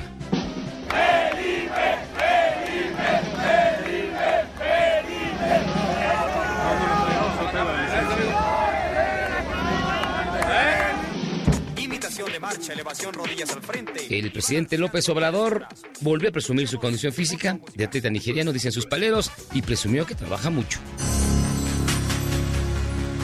Repito, ocho horas para pensar, ocho horas para trabajar, ocho horas para descansar. Pero ya no podemos seguir con esa ley de San Benito, porque ¿qué vamos a estar pensando ocho horas? Mejor trabajamos 16 horas, pensamos y al mismo tiempo trabajamos 16 horas y ocho para descansar. Entonces, si así lo hacemos, pues entonces va a rendirnos el tiempo y no va a hacer falta que, como algunos dicen, que voy a reelegirme, no. Y descansa tanto que hasta le dio tiempo de burlarse de sus opositores. Neta, lo que arde es el tonito. No es con ánimo de confrontar, pero es así como para decir suave, suave, suave. Tengan para que aprendan. Sin embargo, quienes no aprenden son algunos funcionarios morenistas, como la directora de la Comisión Estatal de Vivienda en Puebla, que tiene un trompabulario digno de un carretonero. Normalmente, lo que ustedes hacen, tomar pendejada en medio. Entonces, lárguense. Hacer, a seguir mis instrucciones. Váyanse, váyanse a seguir. No quiero hablar contigo. A ver, no quiero hablar contigo, en serio. Bueno, yo no quiero hablar contigo, me vale madres. Falta que yo te la acepte.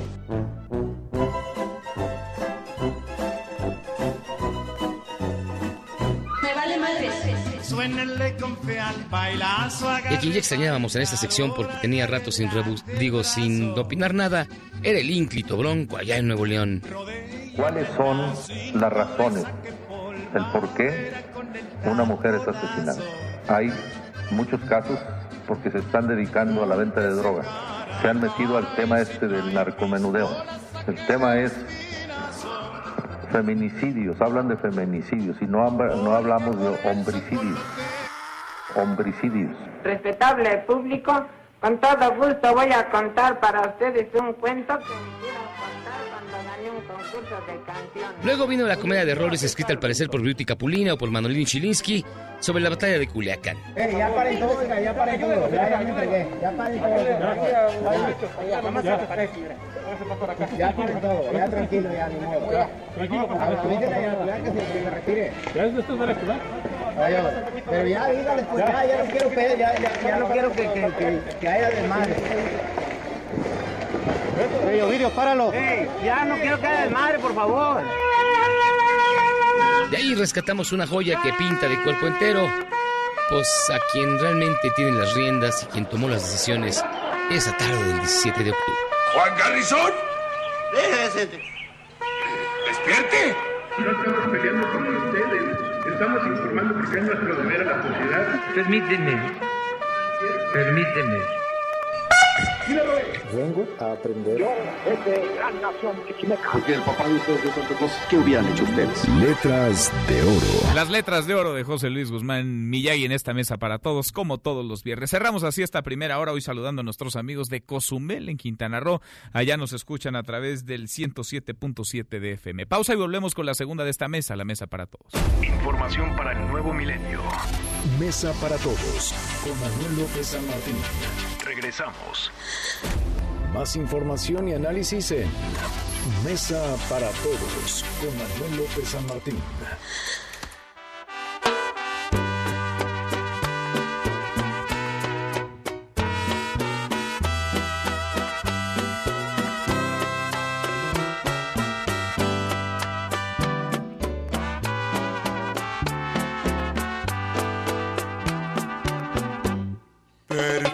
De gardenias tiene tu boca, bellísimos destellos de luz en tu mirar. Tu risa es una rima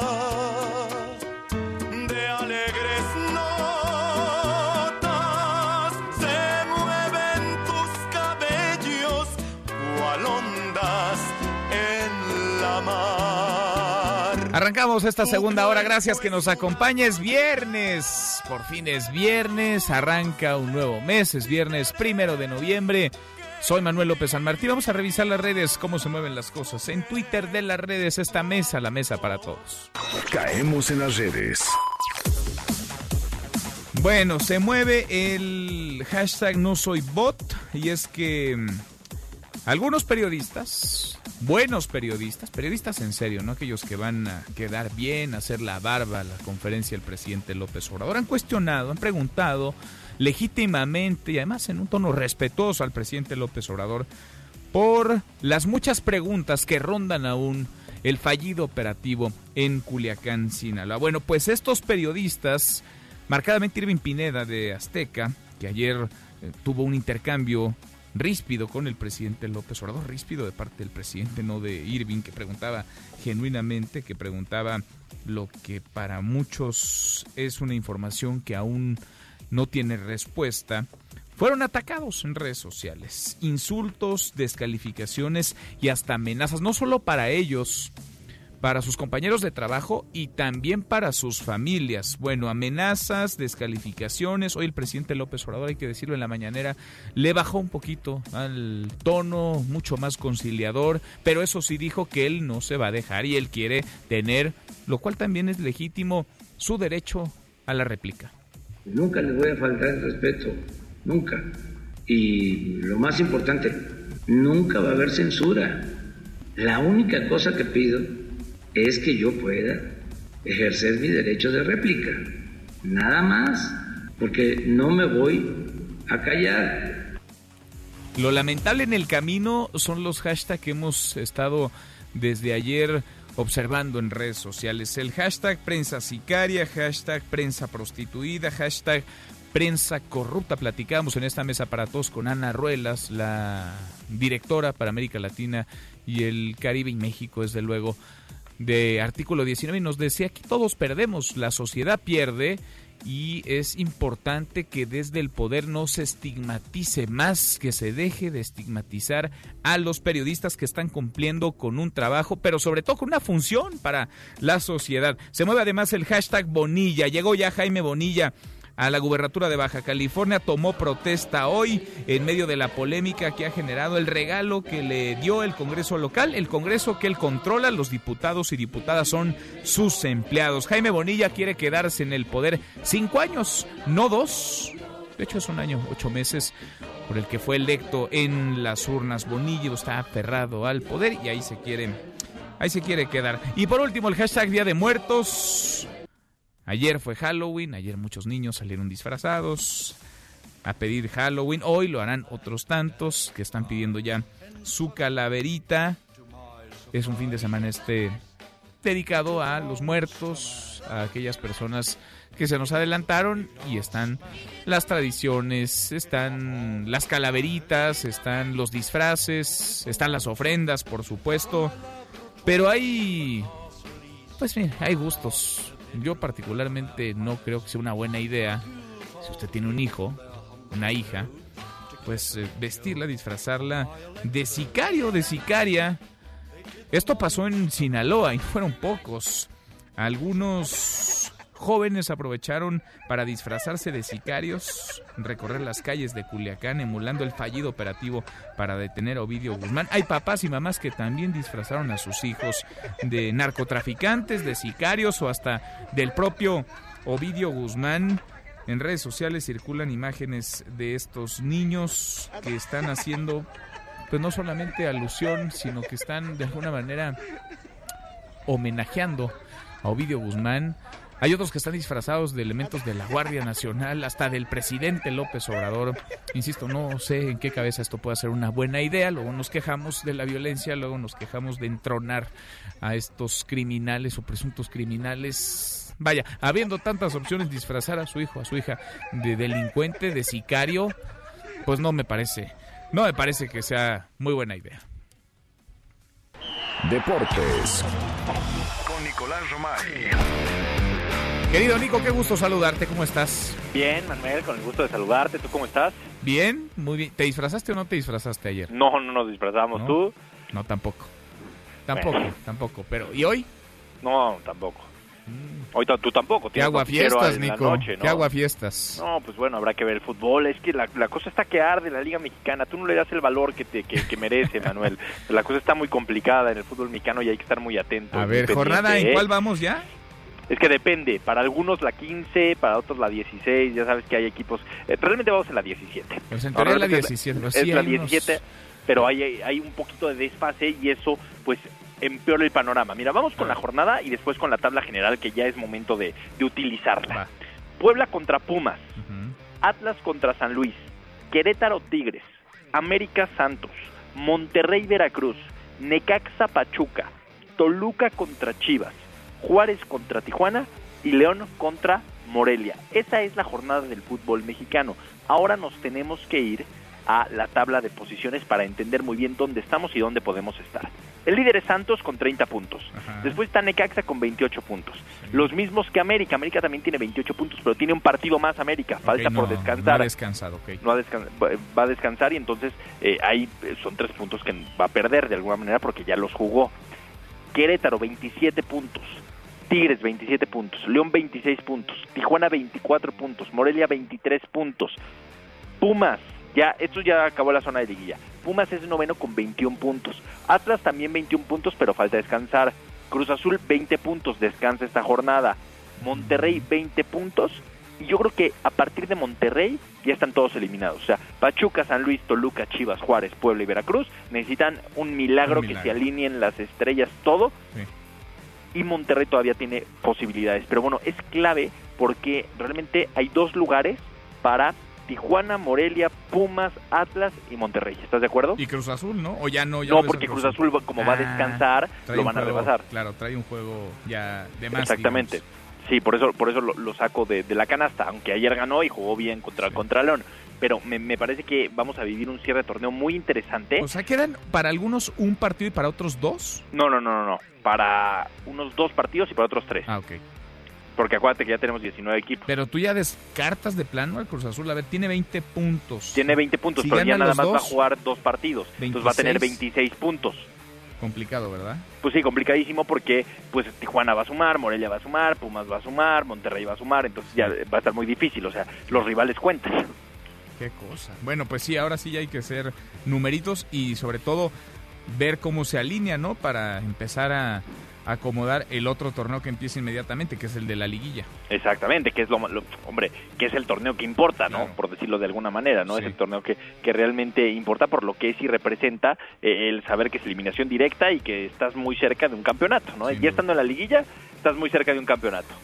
Uy, se va a poner bueno el cierre de este torneo, Nico. Muy bueno y lo estaremos disfrutando. Oye, Manuel, en la NFL ayer los 49 de San Francisco derrotaron 28-25 a los Cardinals, marca de 8-0, 8 victorias de los 49 de San Francisco. Están imparables, ilusionando mucho a sus aficionados. Sí, caray. Oye, los que, a ver si ganan esta esta jornada, esta semana, semana, en, esta semana, en la NFL, pues son los Delfines, ¿no? Ya ganó el Veracruz, ya faltan Ya ganó el Veracruz, los Delfines de Miami, eh, que no la van a tener nada fácil, van contra los Jets de Nueva York. Entonces no va a estar nada fácil, es de los partidos que hay que estar pendientes. Indianapolis contra Pittsburgh también hay que estar pendientes. El partido el lunes por la noche, Dallas contra Nueva York, contra los Gigantes. En fin, eh, nos vamos a divertir en Oye, la Nico, NFL. y en noviembre es cuando viene la NFL, ¿no? A México. Exactamente. Ahí sí vamos cierto, a tener boletos o no? Ahí sí vamos a tener boletos. Venga, vamos, me sonó a muchos. ¿Quiénes? Bueno, tú y por consiguiente... Tú y yo. Por consiguiente, a ver, estoy contando. Uno, dos, tres, cuatro, cinco, seis, siete. Acá necesitamos siete boletos, No, Nico. a, Miyagi se los dan de charros contra gangsters. Ese ya. Bueno, entonces consíguenos tres tú y Miyagi pone otros cuatro. Pone otros cuatro, exactamente. Oye, lo que sí es que Son los más del- influyentes que conozco. Oye, lo, de la cancha del Estadio Azteca está espectacular, ¿eh? En grandes condiciones Sí. para recibir la NFL. Si a diferencia del año pasado que tuvo por ahí problemas, ahorita está acuerdas, espectacular, ¿no? El año pasado fue un drama? Qué Pues se terminó cancelando. Qué cosa. Y, Y- corrieron, ¿verdad? El jardinero.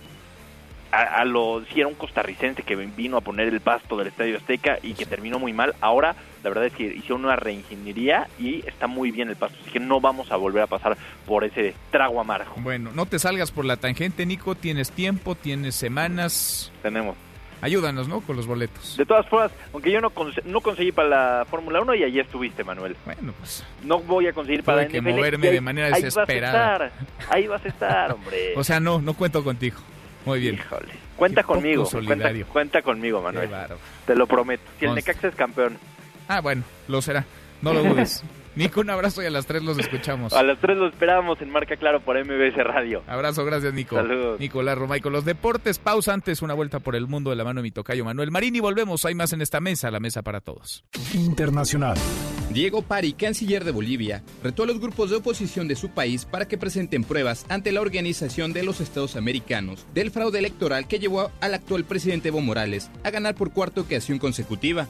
En medio de la división social y de semanas de manifestaciones por el tema de Cataluña, España arrancó hoy campañas electorales rumbo al 10 de noviembre. Se trata de la cuarta ocasión en la que los españoles acudirán a las urnas en menos de cuatro años. Es la voz del presidente del gobierno español en funciones, Pedro Sánchez. Tenemos desafíos y amenazas muy importantes. Necesitamos un gobierno fuerte. Por eso nosotros tenemos un proyecto político, tenemos los equipos y tenemos las ideas y el compromiso social para llevarlo a cabo. ¿Qué es lo que tiene el resto? Mirad, el resto no tiene proyecto político, lo que tiene es un proyecto para las próximas dos semanas. Su proyecto político es frenar al Partido Socialista. El proyecto político de los independentistas, de la ultraderecha, de la derecha y no sé si del señor Iglesias es que el Partido Socialista no obtenga una rotunda victoria el próximo 10 de noviembre para que haya un gobierno fuerte en nuestro Tu opinión cuenta y a nosotros nos interesa. Llámanos del interior de la República al 01800-202-1025. Síguenos en Twitter, arroba M. López San Martín. Hashtag Mesa para Todos. En Mesa para Todos, la información hace la diferencia. Con Manuel López San Martín.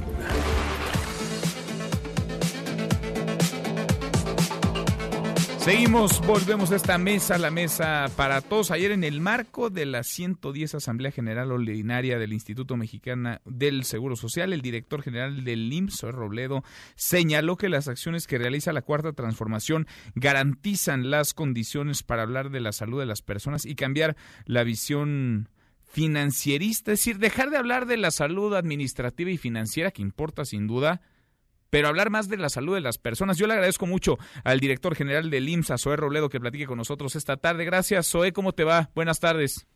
Muy bien, Manuel, qué gusto escucharte a ti, a todo tu eh, auditorio y a todo tu equipo. Igualmente, pues eh, es un cambio no solamente en la forma, sino en el fondo, ¿no? Dejar de estar hablando que creo que de eso se han llenado las primeras planas, los diarios, los medios de comunicación, de la salud financiera del IMSS y hablar de las personas que a final de cuentas son a las que el Instituto Mexicano del Seguro Social no solamente debería, sino está atendiendo ya.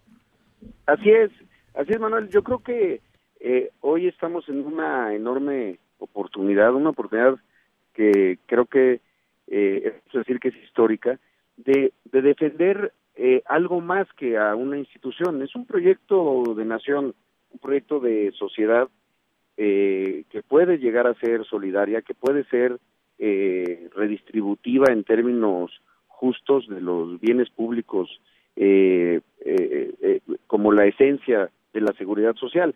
Y para eso, pues hay que poner al derecho habiente, a las personas en el, en el centro. Es cierto que se han hecho esfuerzos por mejorar las condiciones financieras del Seguro Social, pero nunca han sido suficientes. O sea, nunca ha sido suficiente pensar que la ruta, el rumbo eh, eh, del trabajo, de los esfuerzos que se hacen en el IMSS, eh, tengan que ver solamente con eso. Tiene, tenemos que buscar eh, un, un modelo diferente y ese modelo, como lo ha mandatado el presidente, es el de la protección de derechos o a través de la inversión en donde más se necesita eh, y en donde pues durante muchos años se dejó de hacer.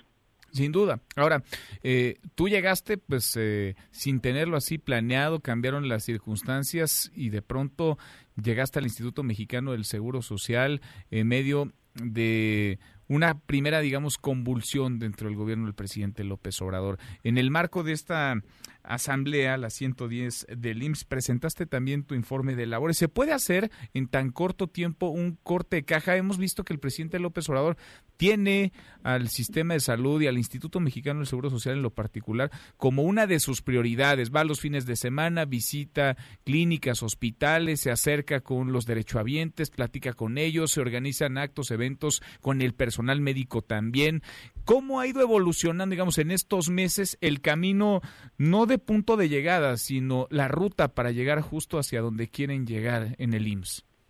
Bueno, primero en el, en el reconocimiento de las eh, fortalezas institucionales del Seguro Social, que pondría yo en primer lugar a la gente, a la gente del Seguro Social, eh, personas con una enorme, eh, no solo cariño, lealtad a, a, la, a la institución. Lo me, comentaba ayer el presidente en el marco de la Asamblea, eh, los hombres, las mujeres eh, y los encargos se terminan, pasan, pero las instituciones son las que quedan y ahí está el Seguro Social. Por eso es que hay hoy una intención de fortalecerlo, de ponerlo eh, también a trabajar con el resto de las dependencias en un ánimo de colaboración, no pensando que el Seguro Social camina en una ruta distinta a la de la cuarta transformación, todo lo contrario, que podemos y, y, estamos mostrando eh, ser eh, eh, una parte, una pieza articuladora de muchos de muchos esfuerzos, particularmente los que tienen que ver con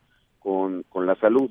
Y ahí es donde eh, parte de este informe se pudo construir uno sí gracias a, a esta visión de, eh, eh, y a la y a, y a lo que cambia en uno a la hora de visitar los hospitales, en este caso los hospitales rurales de IMSS Bienestar, conocer una realidad en, eh, sobre la calidad de los servicios que solo estando ahí eh, se puede entender a, en su totalidad.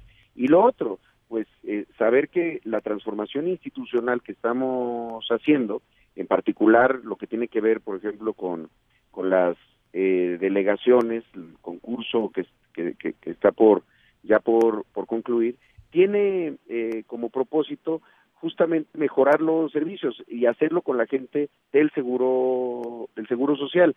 Si no hiciéramos eso, difícilmente nos podríamos eh, arriesgar a plantear un programa de infraestructura hospitalaria, por ejemplo, tan ambicioso como el que estamos haciendo. Son 13 mil millones de pesos solamente para el ejercicio del 2020 o la contratación de 10.794 nuevas eh, plazas, uh -huh. porque entonces estaríamos quizá eh, invirtiendo cuando no se ha corregido eh, pues modelos que durante muchos años fueron o, este, la razón de, eh, de, de, que se quedaran a la mitad hospitales, que hubiera eh, casos de corrupción, en fin, entonces, creemos que lo, lo, no, no, no, es que estemos abriendo muchos frentes, sino que eh, estamos eh, en el pleno conocimiento que vamos bien acompañados por los trabajadores del seguro del seguro social, no verlos jamás a ellos como la fuente de los problemas, sino como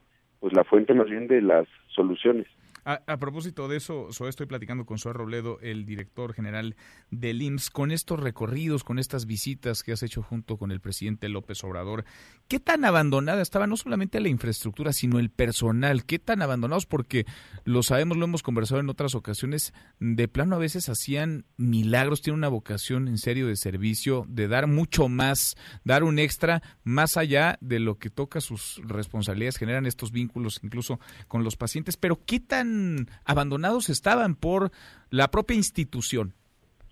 Mira, eh, yo te diría que de producto de esa gira, sí tenemos hoy una un claro diagnóstico y además ya un plan de trabajo, son cerca de 450 acciones específicas para mejorar eh, la infraestructura, para mejorar o sustituir en algunos casos el equipamiento, para poderles plantear un nuevo eh, modelo eh, de tabulador eh, en sus percepciones que eh, pues que de alguna manera reconozca y premie a los que se van más más lejos a trabajar eh, y también para regularizarlos para eh, en muchos en muchos casos a gente que lleva muchos años en un contratada por honorarios. Pero lo que acabas de decir lo más importante a pesar de eso a pesar de em, pues sí, quizá una suerte, eh, si no de, de, abandono, pues no estaba dentro de las prioridades eh, eh el, el, tema de la atención a la población sin seguridad social que se hace a través de los hospitales rurales de bienestar. Este, la verdad que también se reconoce que, como lo mencionaste, hacen un esfuerzo enorme, este, de verdad que hasta heroico, por sacar las cosas adelante. No, muchos hospitales que llevan 40 años desde que se construyeron y que tienen exactamente la misma plantilla y el mismo este equipo eh, no han dejado que se les caiga la, la operación, siguen dando buenos buenos resultados. Entonces es es como esa parte eh, eh, dual. Por un lado, el reconocimiento pues que hay trabajadores que de verdad tienen una vocación de servicio ejemplar frente, pues sí, a, a, muchos años en los que eh, pues simplemente se dejó de, invertir. Y eso que ese programa no está vinculado eh, a la, al modelo de cuotas del régimen ordinario, sino es dinero del, del presupuesto que hoy pues estamos poniendo al centro, porque también esa es la, la otra parte. Empezamos quizá por lo que estaba siempre al último, que es el elemento de solidario del seguro social uno que desde hace muchos años, desde hace 40 años, eh, y, e incluso un poco más, se había, se había planteado que el seguro también podía y debía atender a, la, a quienes no a quienes no están asegurados. Entonces eh, creo que es fue una muy buena idea empezar desde ahí. Ahora desde luego que, que, que, lo nuestro eh, en términos de número pues está en, en los retos del régimen ordinario por eso se planteó ayer, y bueno, ya es algo que estaba presupuestado, cómo de estas 10.700, casi 800 plazas, 10.800 plazas, eh, más de la mitad van al fortalecimiento del modelo de hospitales de tiempo de tiempo completo, que es una de las apuestas más más ambiciosas. Eh, esto significa que, que, que estamos esperando para el próximo año poder pasar de, este, de 19 mil cirugías que se hacen en fin de semana a 64 mil y de 521 mil eh, consultas a casi 900 mil. Entonces, eh, eso lo que nos eh, permitirá, eh, lo que estamos buscando es que realmente podamos abatir de manera importante los tiempos de espera, tanto para consultas de especialidad como para, para la cirugía programada, usando nuestra toda nuestra capacidad. Eh, como te mencionaba este, hace rato, a eso, de manera paralela, lo estamos acompañando de este plan de infraestructura que tiene un principio, pues que no volvamos a tener las historias que tenemos hoy de 69 este, entre unidades médicas y hospitales que se quedaron ahí a medio construir o que ni siquiera pues, lograron trascender del presupuesto, o sea que a pesar de que se presupuestaron nunca se hicieron o que o que lo que nos encontramos fue un terreno este, desmontado como el, el avance este, más importante. Eh, creemos que, que hay que tener mucho cuidado a la hora de disponer de los de los recursos eh, y así estamos eh, planteando este plan de, infraestructura. Entonces son varios frentes, digamos, para eh, mejorar los los, los servicios, pero reitero, lo estamos haciendo con mucha seguridad porque sabemos que contamos con con la gente del seguro social. Es un reto, son una serie de retos enormes. Lo que más le preocupa indudablemente en lo inmediato, digamos, a los derechohabientes es si habrá medicamentos suficientes, si habrá materiales de curación. ¿Cómo está el tema del abasto de los medicamentos en el corto plazo? Uno de los asuntos, insisto, pues que genera más interrogantes entre los derechohabientes. Mira, ahí para, para nosotros eh, lo, lo más importante, desde luego, es siempre poder eh, saber que la gente que llega con una receta le es surtida y que no eh, y que no vamos a tener problemas ahí. ¿Cómo llegamos a ese punto? Pues hay varios varios caminos. Yo eh, reconozco que cuando se hizo la consolidada desde el Seguro Social, la compra consolidada de medicamentos para todo el sector salud, desde el Seguro Social hubo ahorros, sí, pero hay que reconocer que nuestro tema, nuestra vocación, no solo debe de ser eh, la parte de los ahorros, sino de la de cómo esa eficiencia se traduce en más eh, recetas eh, surtidas. Por eso creemos que el ejercicio que, se, que estamos haciendo todos, encabezado por, por la Secretaría de Hacienda, puede tener puede tener buenos buenos resultados. Eh, yo siempre he sido y, y pues seguiré siendo muy cuidadoso a la hora de hablar del tema de abasto por una razón aunque pudiéramos traer números arriba del 95% y que alguien diga eso es un es un buen desempeño, el 5% en el Seguro Social eh, son millones este, de, de, recetas o por lo menos miles.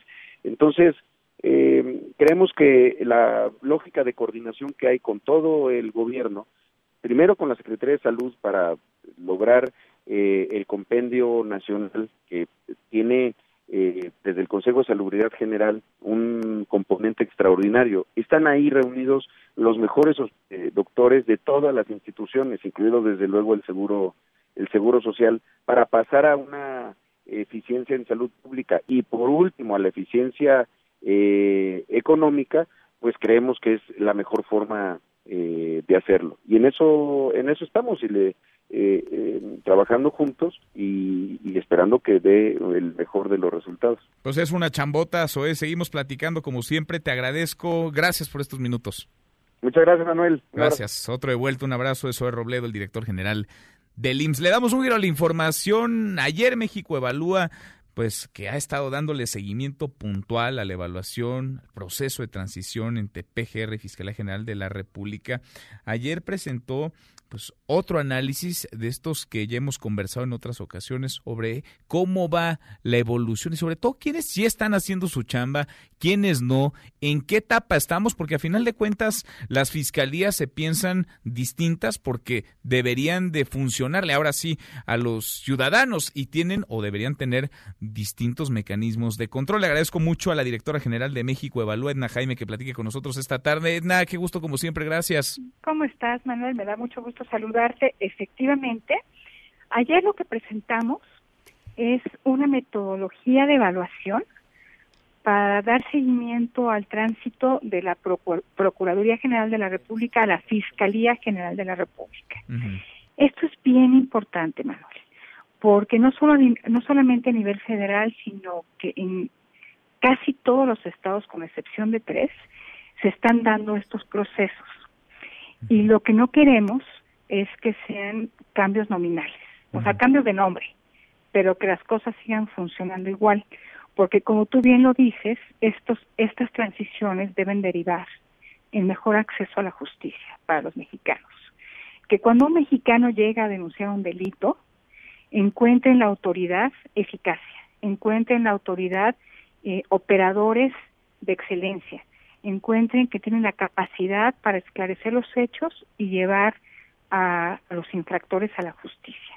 Entonces sí, sí necesitamos unas transformaciones monumentales y, y son trayectos tan difíciles que no queremos perdernos en el camino.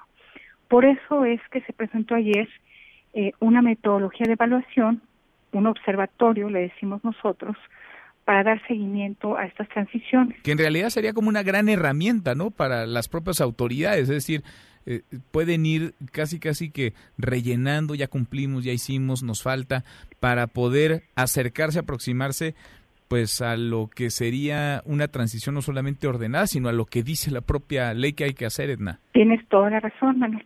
Mira, esta es una metodología, eh, no voy a entrar en detalles sobre la metodología, quien esté interesado en, en abundar en este tema, puede, tenemos un video en nuestra página de internet www.mexicoevalúa.org donde se explica. Entonces tenemos dos dimensiones que vamos a estar midiendo. La primera es la propia transformación si hay una autonomía real, si, si, hay desarrollo institucional, si realmente tenemos un servicio profesional de carrera. Y la otra gran dimensión es la de los resultados. O sea, si están cambiando es porque van a estar generando otros resultados. Todo esto son las, dos grandes dimensiones de la metodología. Por supuesto que esto nos va a dar información a los ciudadanos, pero también a quienes están operando estas transiciones. Eh, esta, eh, este primer, esta primera entrega es sobre eh, la Fiscalía General de la República, pero es una metodología que se puede aplicar también a otros procesos de transición.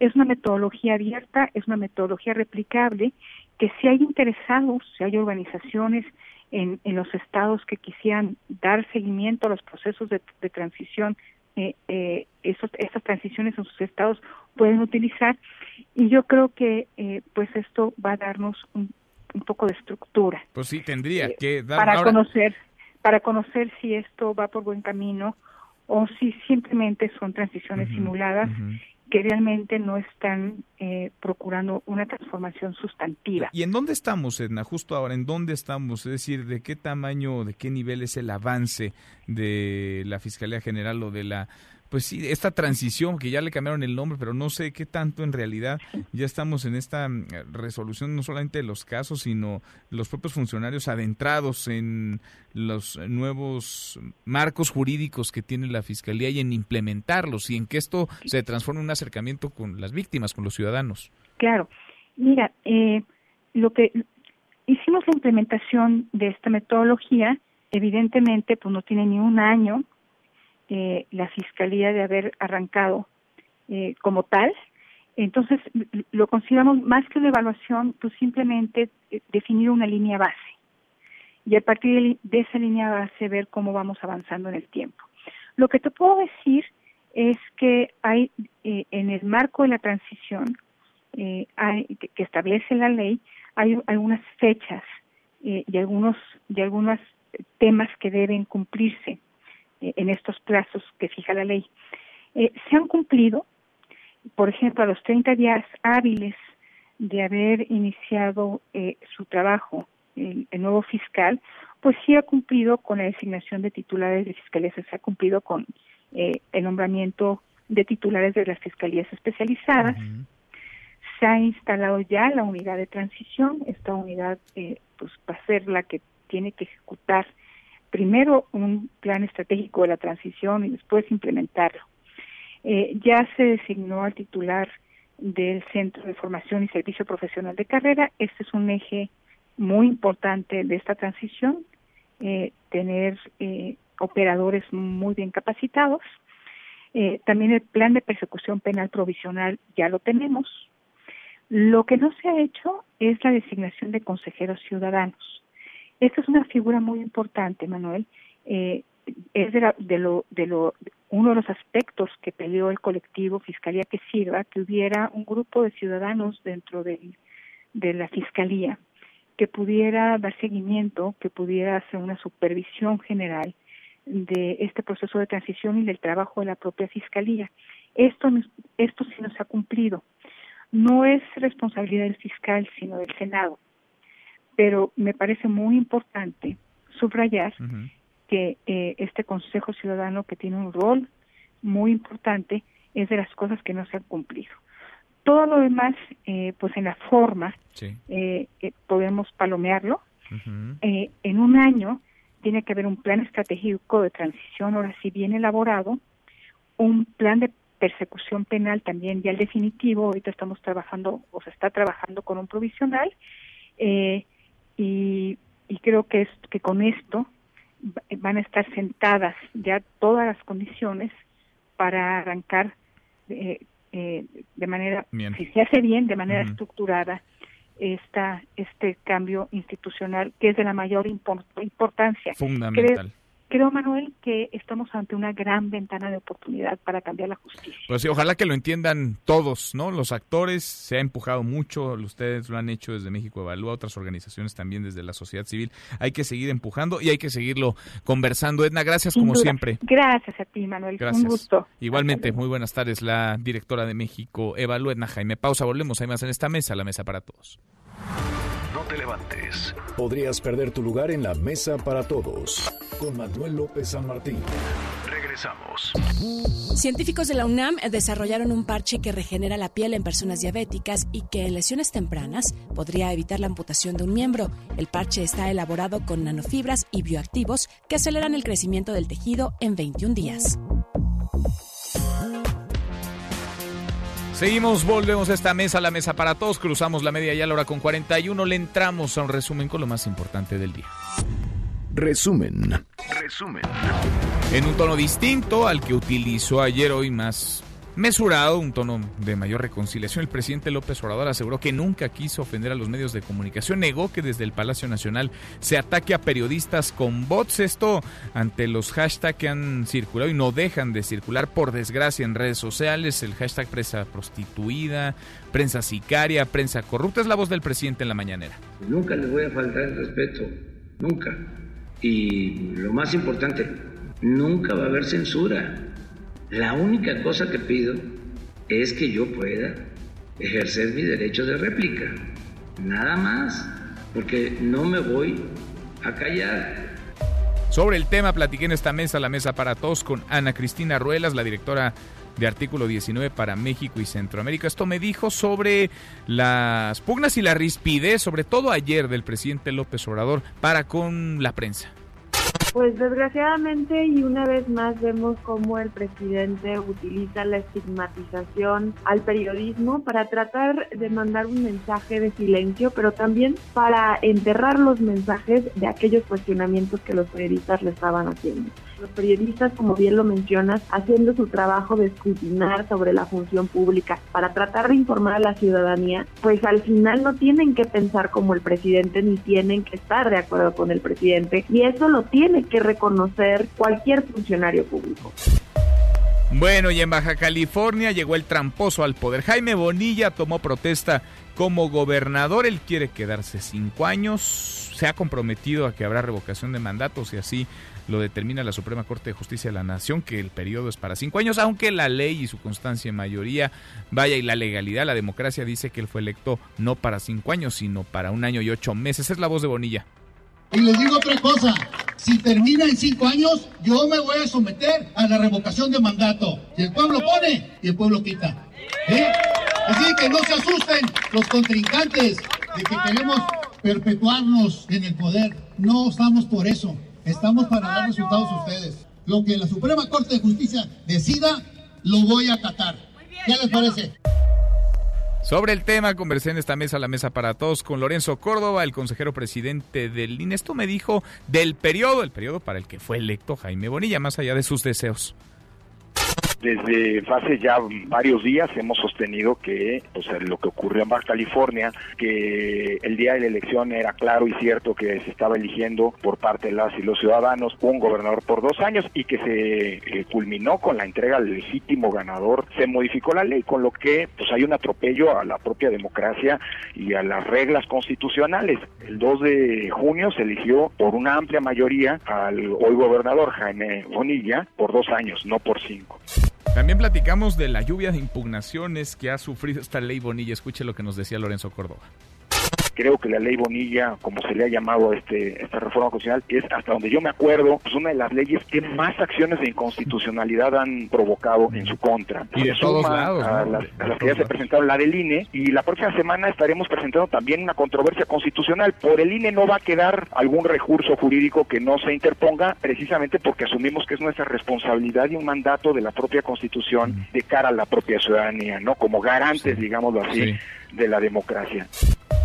Bueno, y tres días han pasado ya del ataque a tiros del atentado en su contra. El alcalde de Valle de Chalco, Francisco Tenorio Contreras, sigue grave.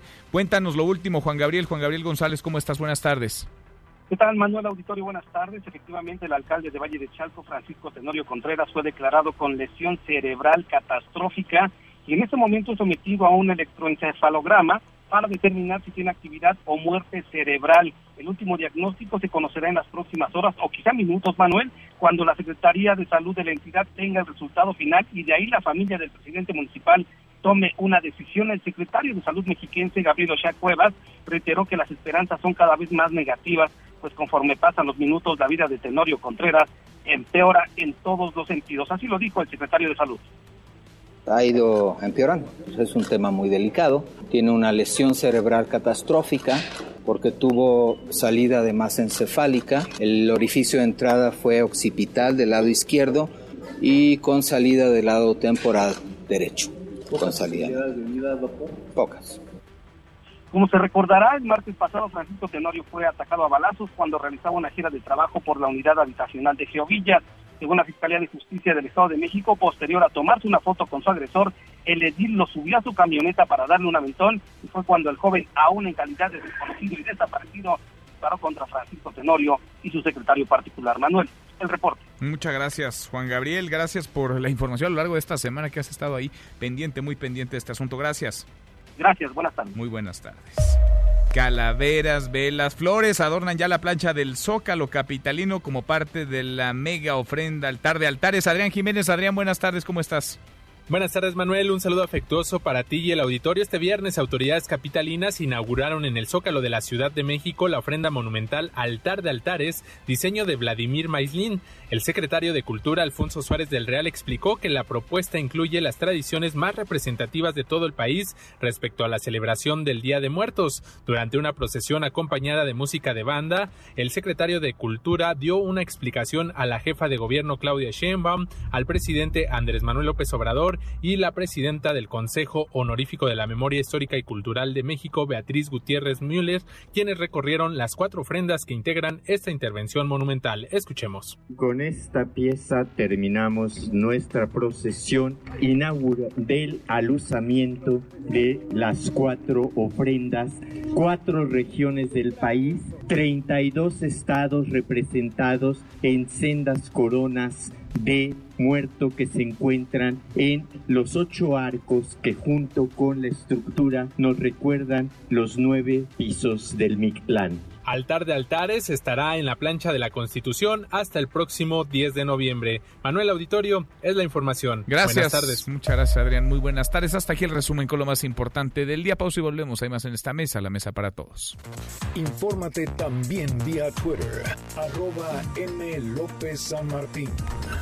Llámanos, teléfono en cabina 5166-1025. Más información y análisis en Mesa para Todos con Manuel López San Martín. En Mesa para Todos, Esra Chabot.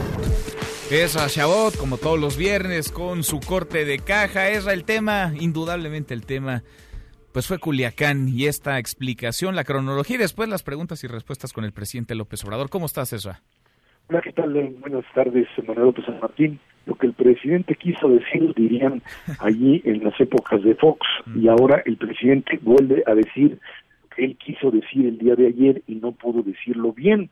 Parecería ser que esta es la historia de un operativo fallido que, no existe ninguna, digamos, estructura de defensa a lo que el presidente dice, porque no hay eh, lo que podríamos llamar la alineación de periodistas o de, digamos, eh, entes intermedios entre el presidente y lo que sería la prensa, hay por supuesto sus periodistas ahí, entre comillas, pues que hacen de patine para hacer preguntas que ya están amarradas y eso no funciona, no entienden que no funciona, pero bueno, esa es una parte. La otra la que yo te diría es pues esta idea de que tiene que ser solamente el presidente el que responda, los secretarios de Estado quedan fuera, ninguno de ellos participa, un error que bueno, pues a otros presidentes les costó mucho.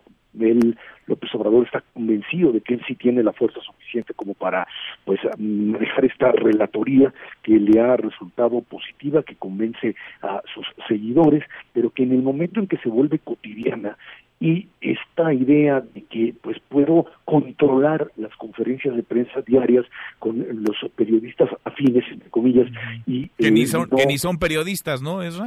bueno, pues no, pues, llamémosle así, evitemos entrar en el conflicto de la eh, un conflicto interno de quién es quién en esto, pero la verdad es que finalmente lo que hace es meterse en un enredo innecesario. Innecesario porque, insisto, uno, no hay estrategia de comunicación más allá de la que el propio eh, presidente maneja, entonces en ese lenguaje simplista que él ha, ha utilizado como forma de convencer a la gente, cuando tienes un evento complicado no eh, sencillo de, interpretar, en donde muchas manos se metieron, en donde hay cuestiones de seguridad nacional, está metida la Secretaría de la Defensa, sacaste a la Secretaría de Marina, los tiempos en los que se hicieron las cosas, pues es difícil manejar y entonces te empiezas a meter en un enredo verdaderamente brutal. Cuando uno analiza y he tratado de ver estas imágenes una y otra y otra vez, es cierto que los periodistas, hablando de los periodistas, le volvían a preguntar exactamente lo mismo que él había dicho. Eh, eh, y que eh, pues lo que pasaba es que no parecía ser comprensible en un primer momento si, por ejemplo, el propio eh, eh, Ovidio se había quedado todo el tiempo en la casa. No habían dicho que sí, que todo el tiempo estuvo ahí, pero Es eh, que fueron muchas horas. Sí, quedaba, quedaba. Vaya, era difícil de creer, ¿no? Por más que lo decían, era difícil de creer. Entonces se volvía a repreguntar y en ese en, en ese proceso de repregunta es donde pues prácticamente se pierde el hilo y se pierde la vertical de lo que implica pues este proceso de convencimiento y entonces hay que cortar y volver hoy a decir por ejemplo que el nombre famoso el nombre del del eh, coronel pues eh, no es el que estaba allí sino que está en la Ciudad de México independientemente de eso aparecen eh, allí pues, nombres y siglas de cosas que mm, pues no se tienen que saber en público porque porque es parte de eh, algo que está delimitado en lo que se llama seguridad nacional en cualquier país democrático con, todas las eh, garantías y eso te convierte en un te pones en un problema mayor. Eh, yo creo y pues en este momento lo que tendría que hacer es cortar por los y decir se acabó el tema Culiacán y sí, hay que empezar a asumir. Creo que la, la mejor parte de todo eso fue el momento cuando el presidente dice nos equivocamos.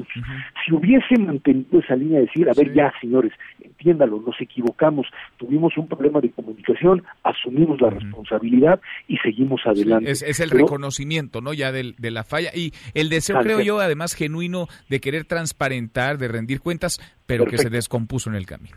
Exactamente, y yo creo que ese es el problema básico. Ahí nos quedamos atorados, ahí eh, más bien el gobierno lo que hizo fue, pues en lugar de seguir en esa línea, asumir la responsabilidad, el costo, seguir manejando esta lógica de que lo que fue un operativo fallido fue una victoria y creo que se le ha complicado enormemente y ahí es donde estamos metidos. Y algo más nada más en otro tema que fue el de la semana el tema económico. Mal y de malas.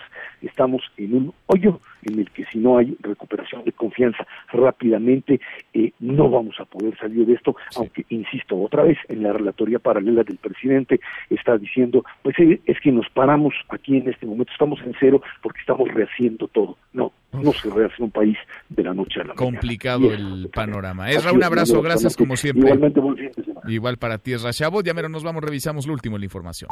En tiempo real. El coronel Verde no participó en operativo para atrapar a Ovidio Guzmán Matizoy, el presidente López Obrador. Alcalde de Valle de Chalco tiene severas lesiones cerebrales. Banco de México reconoce que la economía está estancada. Menos delitos ahora que había antes, pero seguimos sintiendo la inseguridad, es lo que dice Claudia Sheinbaum. Con esto llegamos al final. Gracias por habernos acompañado a lo largo de estas dos horas y a lo largo de toda la semana. Soy Manuel López San Martín. Se quedan con Nicolás Roma y Radio Marca Claro. Nos vemos al rato, 8 de la noche, Noticias República MX por ADN 40. Aquí nos encontramos el lunes en esta mesa, la mesa para todos. Pásenla muy bien por fines viernes. Buen fin de semana. MBS Noticias presentó Mesa para Todos con Manuel López San Martín. Un espacio Donde todos tienen un lugar.